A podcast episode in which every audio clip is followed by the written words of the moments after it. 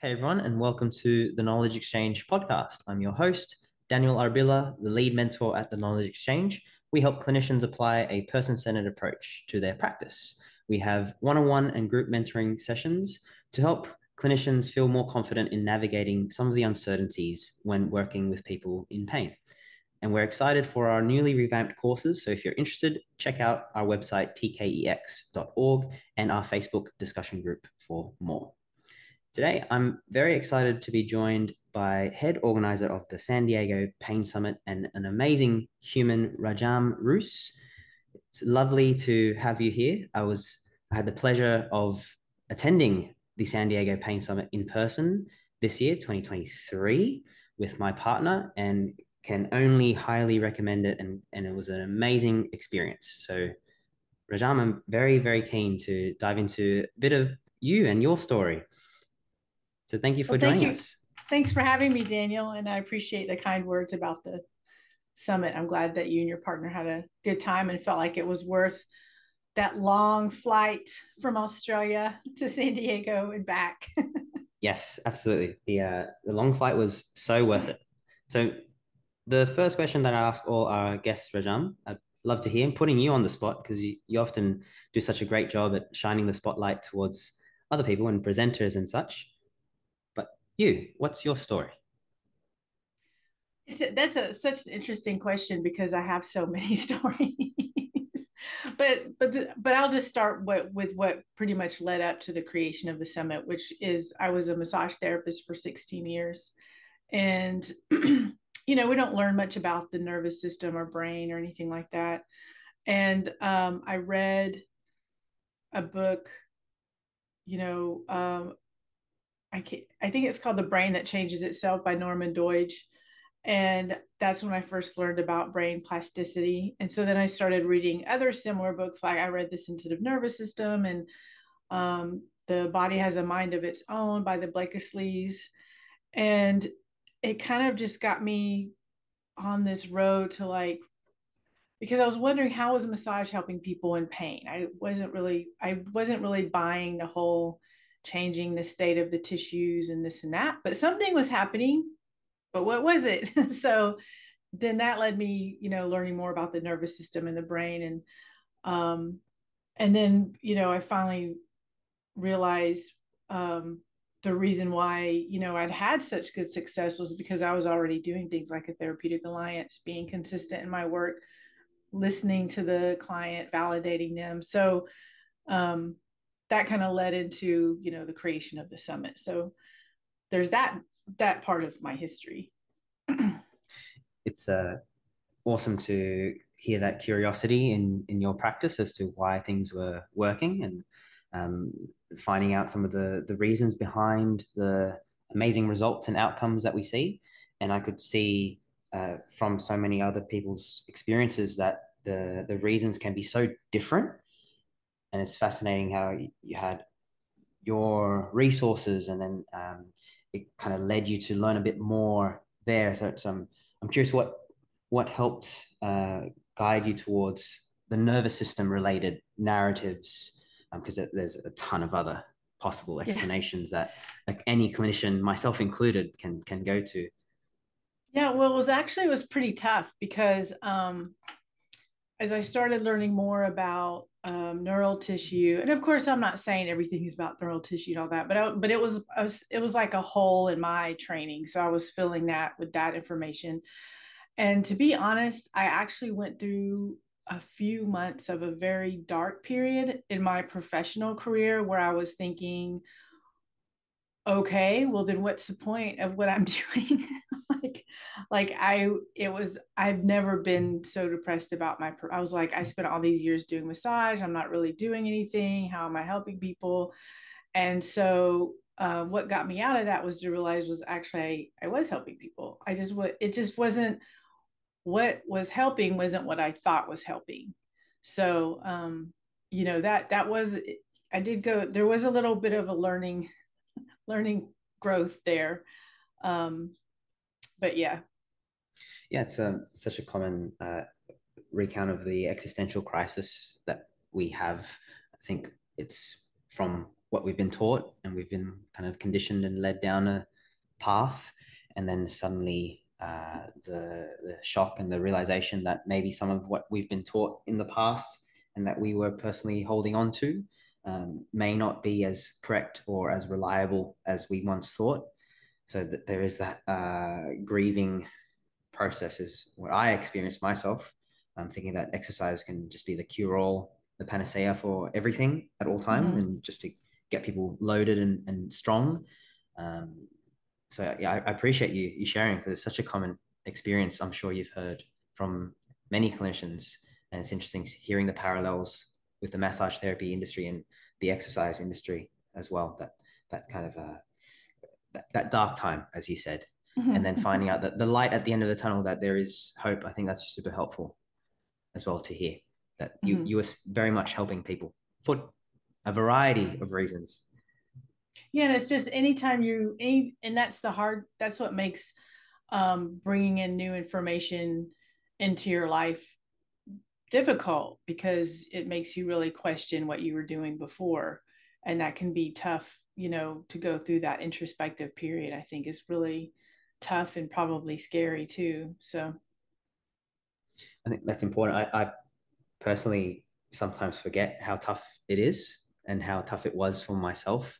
So it helps to have reminders of the the work and the the work and the effort that it takes to reflect um, and hence the value of some of the work that you do in the community that you've built over the years through the San Diego Pain Summit.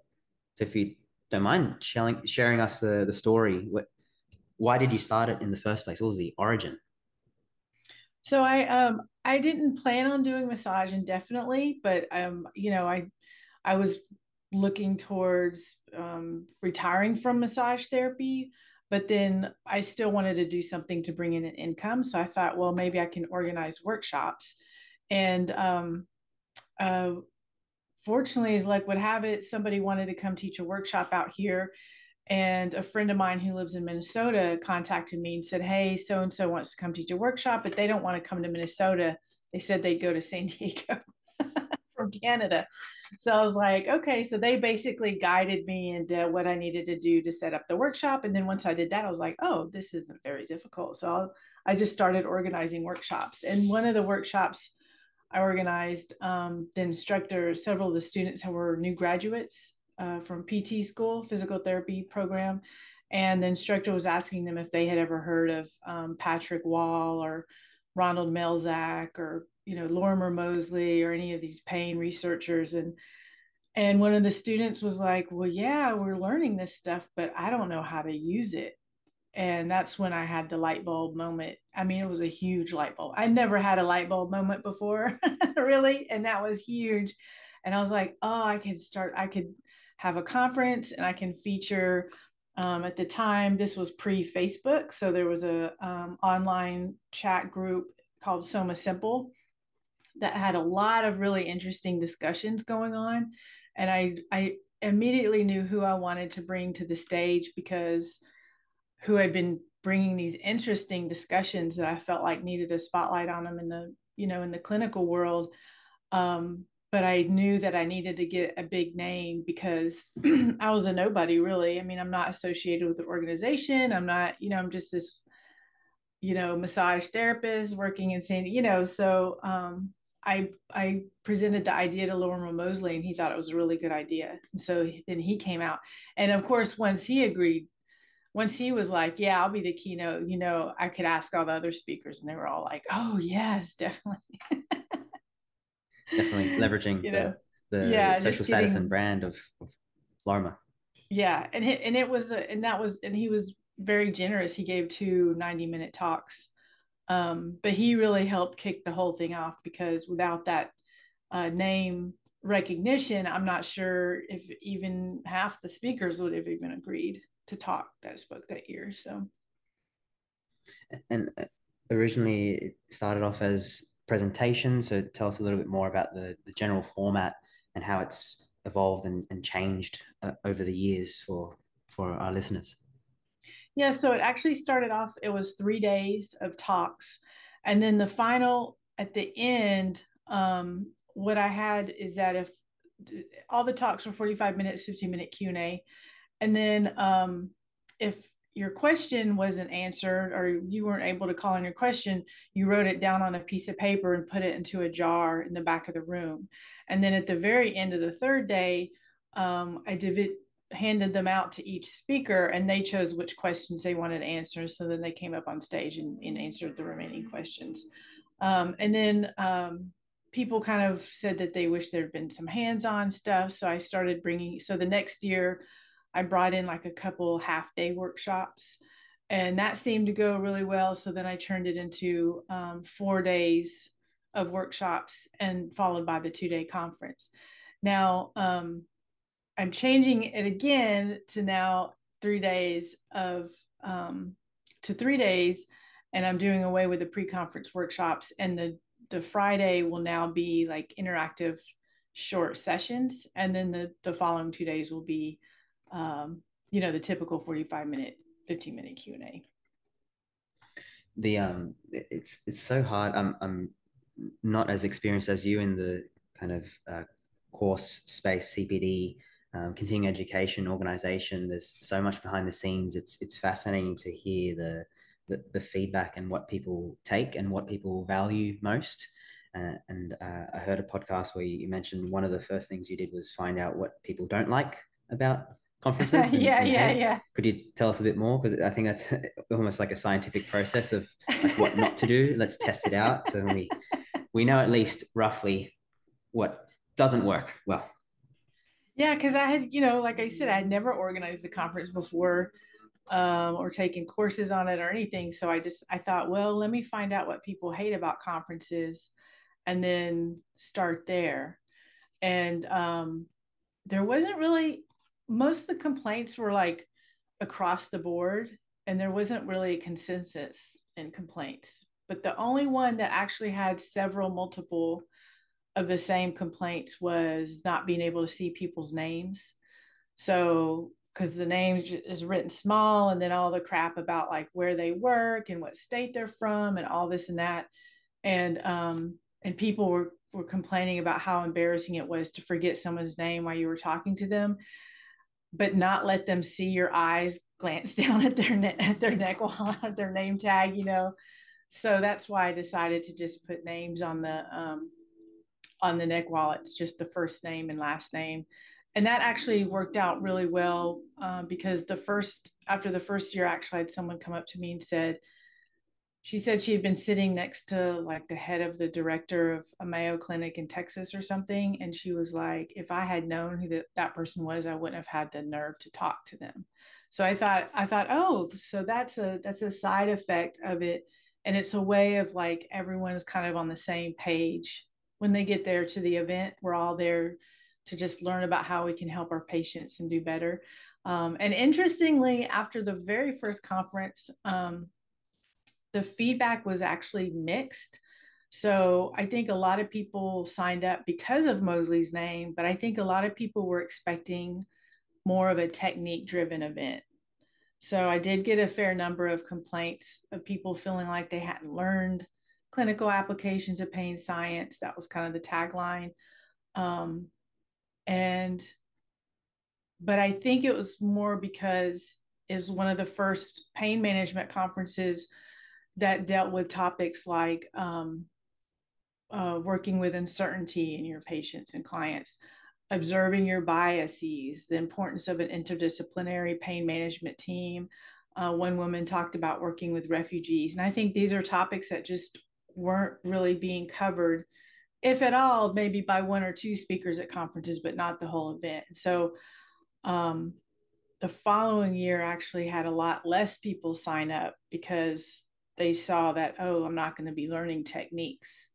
And now, and then as in each year after that, it just became more and more and more people signing up, right? Is and now a lot of these topics are are a lot more commonplace. And so when I was starting out with these because not too many people were bringing them to the forefront in pain management, clinical pain management, um, it was it was very hard to sell.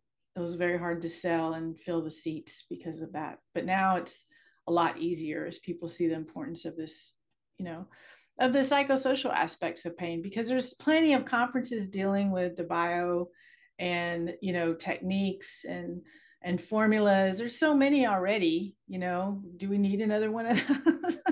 But we don't have a lot that are talking about um, things that we can address that we don't have to be psychologists to to to look at the social psychosocial aspects of um, you know one of one of the speakers uh, he did like a short little session led a session on one of my online conferences during the pandemic.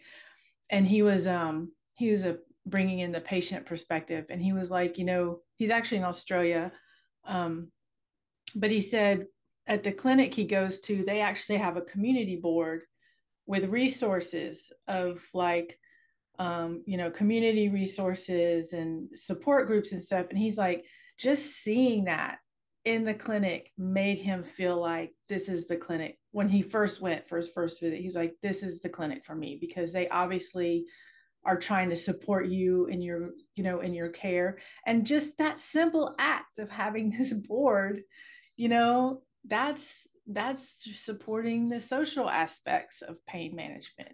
And it doesn't require any fancy you know anything. And it's interesting because a lot of these things seem like common sense but they're just so hard to implement. It's not you know especially things like validating your patient or listening um, being consistent uh, a lot of those things it just seems like common sense but it's not really yeah common sense, which is perhaps a bit uncommon. Not so or, common. yeah. yeah. And not explicitly taught. And I feel that that's where the value is in having the those discussions. And I, am sure if it's if I'm correct, it's Trevor Barker, and I'm sure he wouldn't mind. It is Trevor Barker because I yeah yeah yeah. yeah. Um, he's awesome, and he's been on our podcast as well. And yeah, he's think, a great guy. Yeah, the I, I love the the focus um, and the the honesty that you have of what, there's so many other technique modality driven courses tools that you can look at that focus on on the bio and, and perhaps uh, in a more passive way. And and what the pain summit does is is bring in a holistic picture and, and maybe a bit more reflective thinking so it's a bit deeper than just the surface level mm-hmm. techniques i think that people yeah are, there's are nothing wrong to. with that Mm. Again, there's nothing wrong with that at all, but there's just so many events already um, covering those things. And then, you know, as and the summit has, I'm, I'm, it's been important to me to keep an open mind about the event and really listen to what people are talking to um, during the talks because I don't want to be the event to become stagnant and just be sticking to one thing. So it has grown, you know, in um, at the 2017 conference, Joletta Belton was talking to me about how um, she would like to see more patient led. She wasn't talking about my conference specifically, but she was like, ah, people need to bring in more patient led panels and stuff. And that gave me the idea to have the patient panel in 2018.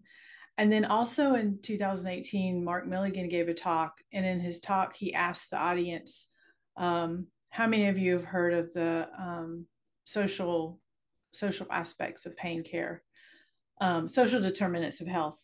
and just under half the room raised their hands. So I was like, ooh, we need to be including a lot more of that stuff in um, because it's not, you know, as a clinician, of course, you can't control where your patients are living, but you can be aware of where they're living and things like that. And I think um, people get hung up on these are things that because they're outside of our control, we can't do anything about them. But i think just understanding them can help validate the patient's pain probably. And and there's evidence to show that just validating your patient's pain is extremely helpful um, and in fact um, i'm going to have melanie noel next year talk about that. And she's going to talk about the research and then she's going to demonstrate the wrong way and the right way to do that. And we're going to have role playing in the room. So so that'll be fun. That's awesome. It's um talking about all the the bigger issues that can really influence the the outcomes that we have and the interactions that we have. Um, and and it's i can sense that overwhelm that we can't really change societal cultural historical issues that are happening right now but there is still things that we can do and um, it's nice to see that there is a focus on the pragmatic, practical elements, whilst acknowledging that it is quite a deep issue. Um, mm. And the so on top of the the example, some of the um, the thought leaders and and asking some questions uh, that target some of these uh, psychosocial and, and deeper issues. Another reason that I attended personally was for meeting people that I've been following online for a while and and, and networking, collaborating with people. So, um, could, could you expand a bit on on that the the value of of connecting with other people in this space? I've know you had you've had some uh, really interesting researchers that a lot of physios, EPs, uh, clinicians, massage therapists have hadn't really uh, come across before, but they're like world famous. Could you share some perhaps stories, examples? Um, yeah, so I have had uh, several over the years. I've had several of the researchers tell me how happy they were to see how clinicians are using pain research in their work. And another really interesting aspect of the summit is that most of the speakers actually sit and listen in to the rest of the conference. So even some of the researchers will, you know, come. It's not a it's not really a research conference, so I don't really attract a lot of researchers coming to attend. Um, but they do get the chance to attend when they're coming to speak. And a lot of them find it very interesting hearing what clinicians are talking about um, how they're using the research. And as you know, as far as just the networking and connections, there have been a lot. So there's a um, Facebook group called Exploring Pain Research and Meaning. The guy who founded that got the idea of starting it from attending the San Diego Pain Summit. He wanted to create a space where we could continue these kinds of conversations. And now it has over 22,000 members. And then um, somebody saw that I was, uh, someone saw that I was hosting a patient panel.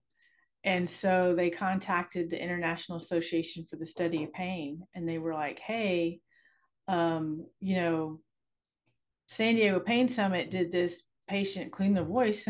Why? What they told me was they said, why aren't you doing this?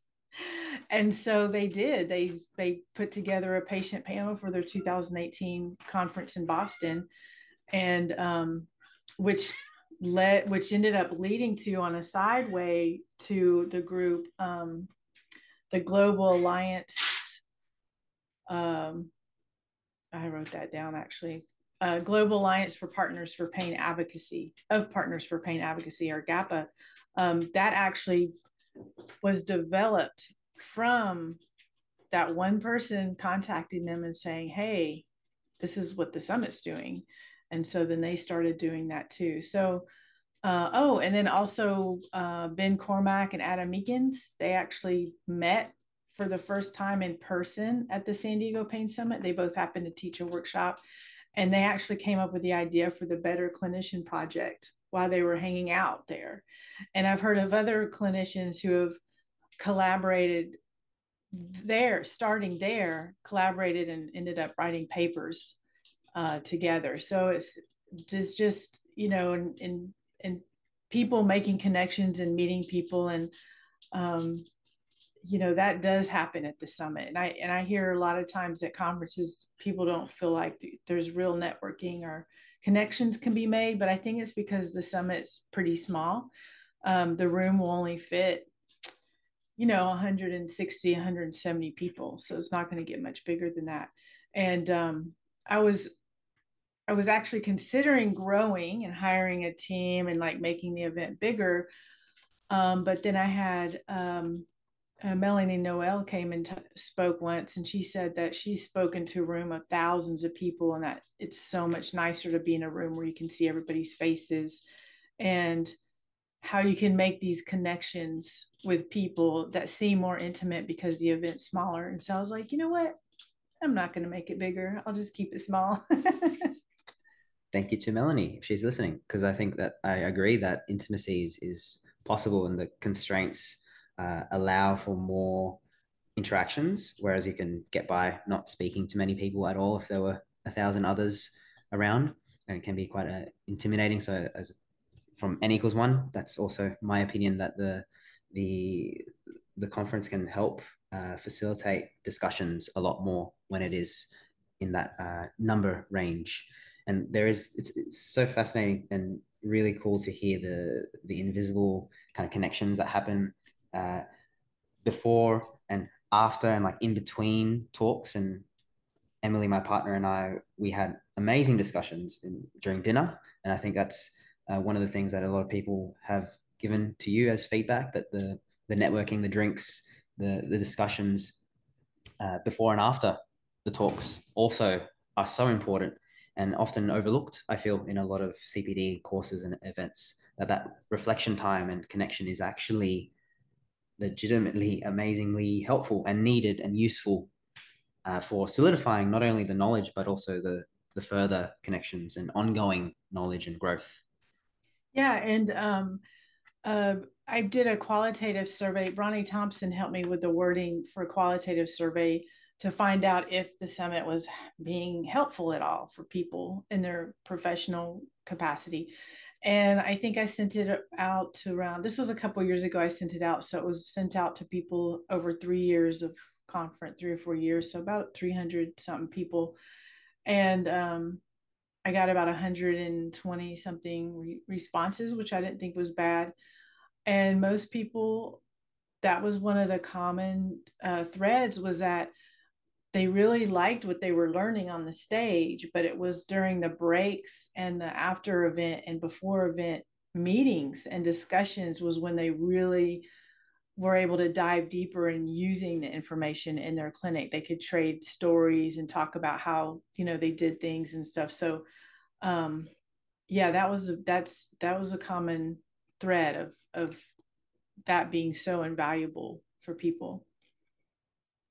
And um, getting kind of involved in qualitative research, that's a shit ton of participants. So well done, whatever you did. That's that's a good response number.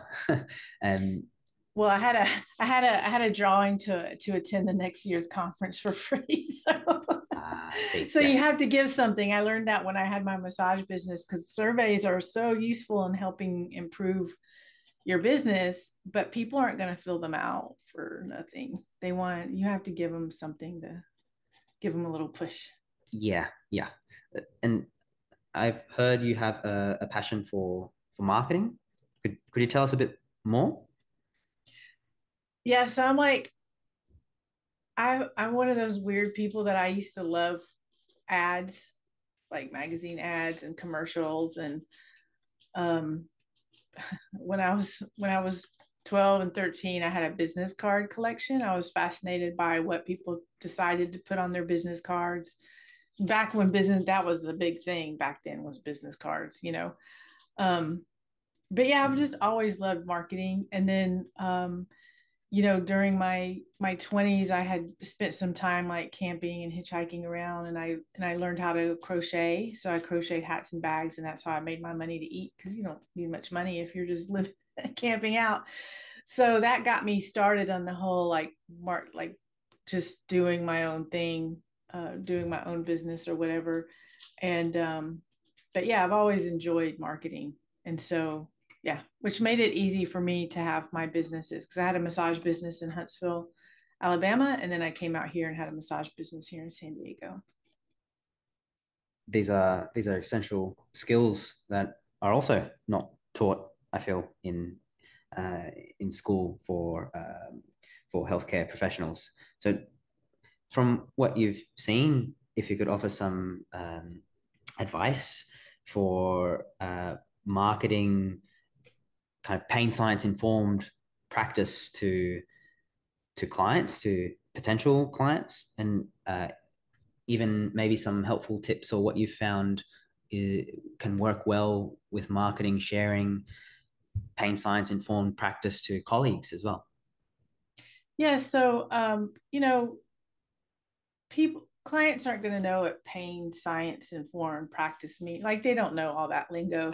All they know is that um, you know they connect with you they're going to choose people that they connect with and one thing that's good to do is just see what your competitors are doing and how they're promoting themselves and then figure out a way something you have that they're not using that you can use to promote yourself with. And um, there's a, a friend of mine or acquaintance of mine who's created something called like the depositioning statement. And it's a, and it's a little exercise you do for looking at your business to determine okay, how can I come up with something that shows that depositions my competitors, but shows that I have, you know, so it's like this little process thing that he, and he actually has a Facebook page. I think it's called Depositioning Masterclass or whatever. Um, so that's just a little shout out for him.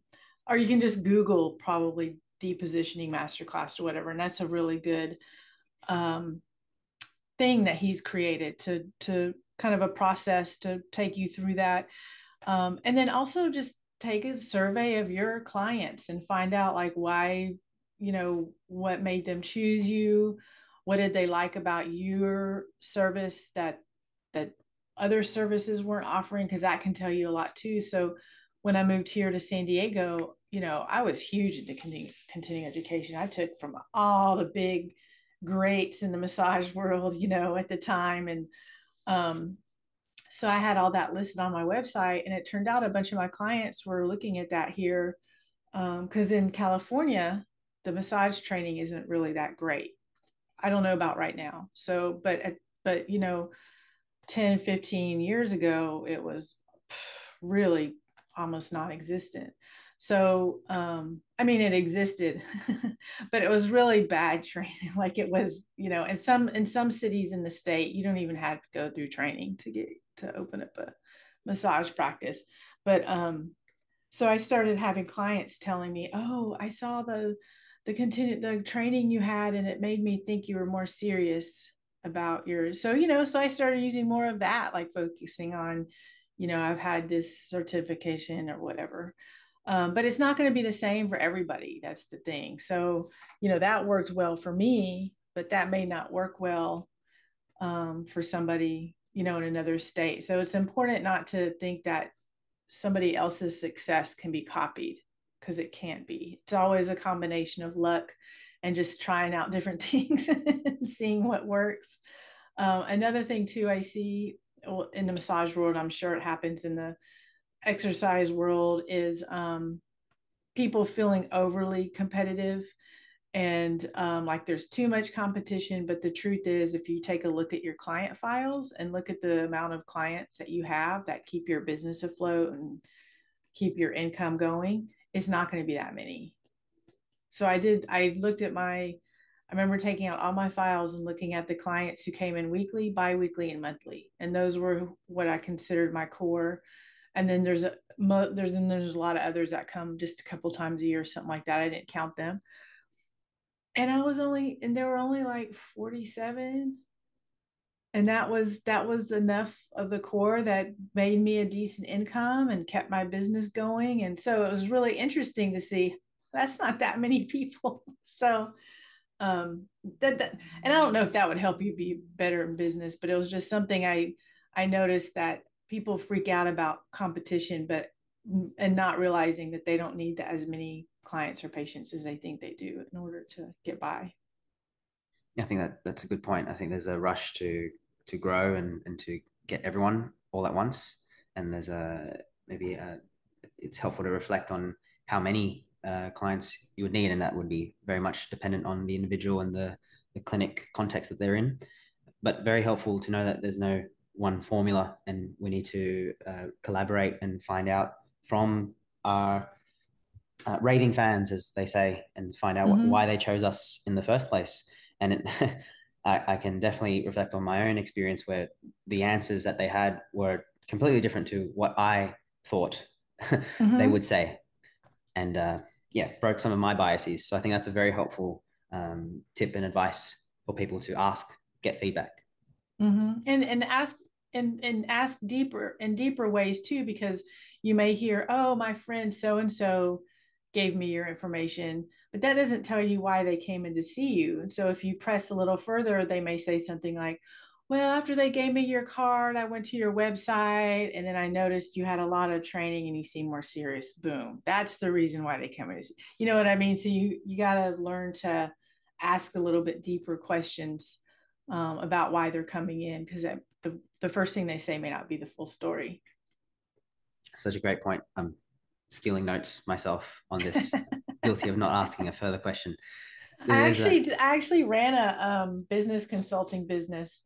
Um, at one point, I had my massage business. I had my consulting business, and I, and I was focused mostly on social marketing and website optimization.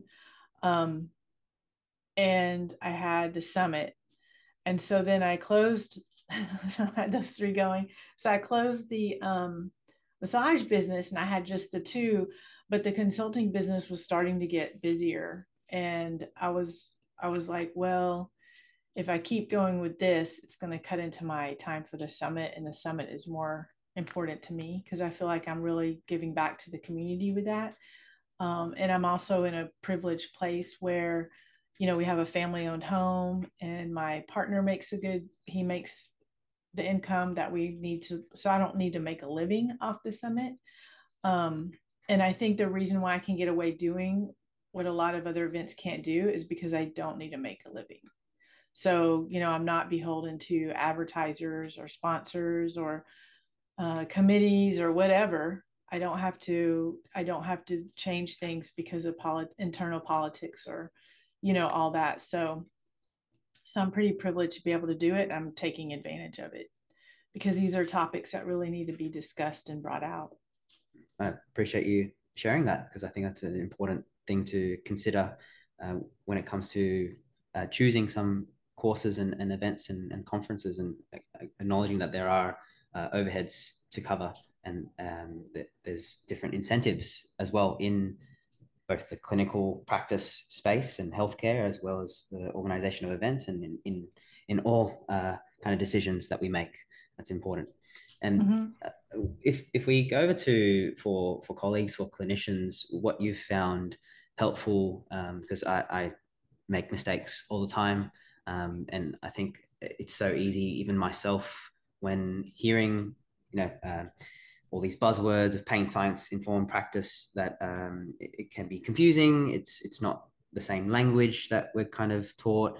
Um, so yeah, could could you tell us more for um, stealing selfishly personally like how i can better market kind of the, the courses that we do but yeah what, what have you found helpful to connect with a wider range of clinicians and, and um, uh, speak their language when marketing the pain summit yeah so it took me many years to figure out how to effectively promote and market it because um, pain science is a I don't know if it is still now, but it was a really loaded term at one time. It caused triggered a lot of arguments on social media. And really it's just science behind pain. I mean, it's not, it's just a short way of saying that, you know. Um, but I think what I've what I've learned is um, you know, the re- research shows us that the more money we spend, time and money we spend on something, the more we feel attached to that thing. So when you have clinicians who have spent a great deal of time and money on training programs, um, and, and this is mostly on social media. I'm not sure about interpersonal interactions, um, but people get ex- very defensive. They start if you start talking about um, you know, uh, maybe a science based um, clinical work or course because they it's like they feel like you're saying that their training and education was worthless. So but you're not. You're just saying you know here's here's additional information. So what i learned to do um, was say that you know you know you think about um, you know, you're, as a busy clinician, you don't have time to wade through mountains of research. So the San Diego Pain Summit is somewhere that you know you can come, and the research is going to be valuable for your practice, and it's going to be, um, you know, it's it's validated because I, you know, I really vet out the speakers and everything. So um, it it has been a lot of work figuring out a message because there's so many things that are triggering about this information. yeah, and also another thing too so much of what we're taught yeah exactly and that's what and that's what the hard thing is and then also there's not really enough of of people showing what this looks like in the clinic. Like, what does this look like? I've um, Paul McCambridge gave a talk on the I don't know if you've watched it, but it's on the it's on the it's on the YouTube channel under the playlist for the 2021 SD Virtual Pain Summit.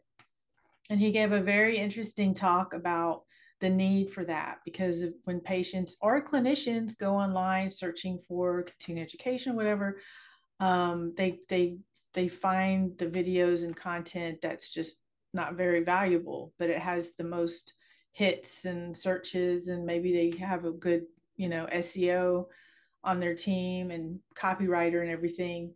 Um, but we need to create more content where clinicians can see what does this look like? You know what does it look like when you're validating your patient? What does it look like um, you know when you're asking your patient if they have what their social supports like at home?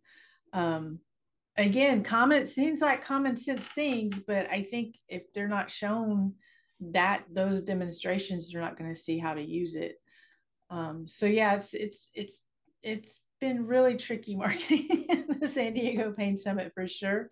It's getting easier as the years go by and more people are um, aware of the content. And, and don't be afraid to give out content for free. So um, a lot of people have signed up because I release the videos free on YouTube. And that's how people see, and that's actually one of the biggest um, mistakes I see business owners make is that they think, oh, if they see this content I have for free, that's everything I have and blah, blah, blah. But it's not, you're a creator. So, but what it does is it shows people what you can do. So, um, you know, just I would definitely free content is good to give out because it shows people what you're doing, what your classes are like. Um, you know, and giving giving out like an hour of content for a class that's two days is you're not you're not you're not doing you know what i mean? It's just such a small amount. You're not your business isn't going to be adversely affected because you're doing that. It's more what's more likely to happen is that people are going to watch it and want more you know love that i think we need more role models examples of what mm-hmm. this kind of practice looks like i think uh, uh, otherwise it's kind of hidden behind jargon that people don't really understand but if it's an actual lived example, then we can kind of it speaks a thousand words. A video speaks a thousand words. Mm-hmm. I think mm-hmm. that that's really important, and we've also hosted Paul McCambridge and, and the team at Back to Roots. So yes, highly recommend as well checking out the YouTube channel. So San Diego Pain Summit. If listeners type that into YouTube, they should find mm-hmm. some of your free content. Yeah, it's right? actually youtube.com backslash San Diego Pain Summit is the URL. Awesome. And for the final question, um, we talked a little bit about some of the, the issues that um, have been uh, talked about and introduced to a lot of allied health professionals. What what are some examples of topics and um, problems that should be given a bit more of the spotlight? And, and I love that you, you have a, a conference and a context for these discussions. What, what might be some examples? Yeah, I'd like to. So there's so many things. One of them is I would like to see more um, patient partners being incorporated in training. Um, I think, you know, interestingly enough, uh, there's a lot of pain conferences that don't they don't think that um, people with a lived experience actually bring much value to their event, or they think um, or it's like a fad, right? So everyone's doing it. So let's do this. But when it comes down to it, they really don't put a lot of importance on the patient um, the, or people with lived experience. Um, so I'd like to see a lot more of that in training because they just give that they're the experts in their pain. I mean, I think I posted this on Twitter the other day that, you know, clinicians are the experts in studying about pain but then you know the patient part advocates are the experts in pain living with pain and um and i tell you any uh, any talk i bring in of the patient perspective which i feel like the wording probably isn't appropriate but it's just the best wording i know right now but um those are always the most popular talks all hands down always those are the talks that on the evaluation form will be so many people, all fives across the board, you know, one out of five. Um, and then people are writing about how they didn't realize that it, it changes how they work with their patient. And so if we brought more of that into actual the training programs and the in the schools and stuff, I think that would be a really good start. And then also I, I don't know about Australia, but here in the US, I think it'd be great if we focused more on interdisciplinary pain management teams because, um, again, there's evidence to support that uh, the inter- interdisciplinary team is more effective than just one, you know, and, and I'm not, you know, maybe it's policy change or what. I know there's a lot of chest thumping that goes on between professions.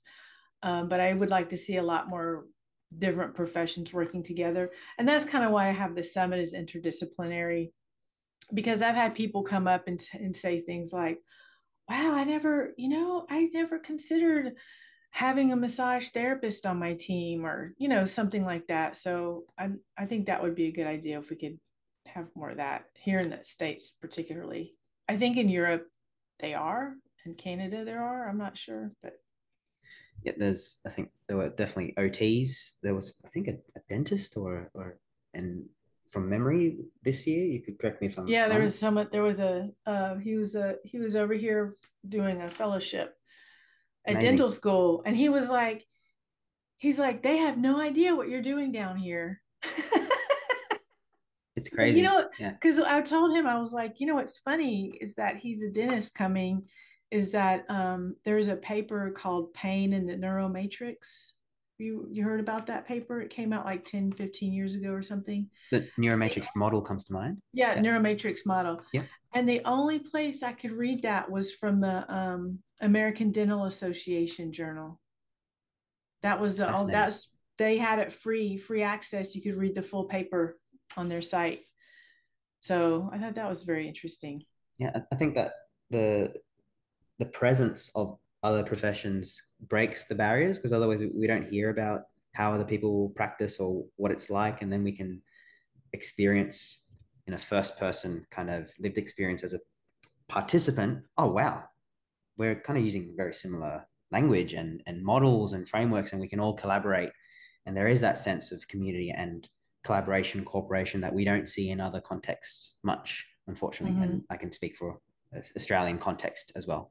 So yeah, I, I love the the two points you made that really shining a light on the lived experiences and that patients are the experts in their pain, and we can um, like really value that. I think qualitative research is one of the ways that can be helpful to shine a light on what it's like the the first person experience and and yeah collaboration and interdisciplinary team approaches is is needed. Rajam, this has been a super helpful talk. I've learned a lot myself, so stealing a few points for my marketing. But um, I should be charging you, huh? you should send me the invoice. but uh, for the listeners who are keen to find out more about the Pain Summit and information, we've mentioned the YouTube channel, but tell us more. Where, where can people find out more info? Uh, people can go to san diego pain summit.com. Um, there's also a link to the YouTube channel there. Um, and I also host a couple online classes. I have one coming up in October. I'm hosting, um, which is a narrative medicine workshop, and then I'm in the works of hosting another one that I can't really announce just yet, but we'll hopefully be able to soon. Um, and then there's a contact form if anyone wants to get in touch with me. I also have all my socials on there. I'm on um, Twitter at San Diego Summit, Instagram at San Diego Pain Summit. Um, my Instagram account is more for like the back what goes on behind the scenes of running a conference whereas my twitter and facebook is more like sharing you know inform- valuable information and and sort of that sort of thing and there's some really cool presenters coming along to the 2024 with the lineup yes the 20 the lineup has been posted um the schedule has been it's it's not a detailed schedule just yet but that's also on the website um, for the so you can see who's speaking on which day because people can sign up for all three days or just the two days, the Saturday and Sunday. Um, the Friday will be for people doing interactive sessions, kind of like many many workshops. Um, yeah, and that's uh, that's on the website. And the schedule should be posted probably by early to late midsummer. Um, I'm cl- right now. I'm getting all the titles and synopses and all that stuff in right now. So amazing, super excited, and some really big names there. So highly recommend the listeners to check that out. Yeah, and if you're on Twitter, um, I do have a list of all the San Diego Pain Summit speakers and workshop instructors. So, like, Twitter has become hard to find people and stuff because of all the changes that have been happening there recently. But a lot of clinicians and researchers do use Twitter, and I have all the the workshop instructors. They're all on a list. It's called like SDPS speakers instructors, and you can just follow that list and follow everybody who's who's been at the event, speaking at the has spoken at the event. Yeah, and you got I think three Aussies from memory. There's Tasha Stanton, uh, Aidan Cashin, and Felicity Braithwaite, I believe. So yes, yeah, because because um, yeah, I mean um, some of the uh, Felicity's actually spoken before on the online conference, and a couple of speakers for next year have spoken at the online conference, but that was an online conference, and they have new research out. So um, yeah, amazing, Rajam. Thank you so much for for sharing and, and uh, gained a lot of insights, and it's nice to hear the, the story behind one of the best pain summits I feel in the world. Highly biased Aww. here. I really Thanks, appreciate Daniel. it. Keep up all the amazing work you're doing. It's it's really needed in our industry. And until the next time. Thank you. I appreciate it. Thank you so much.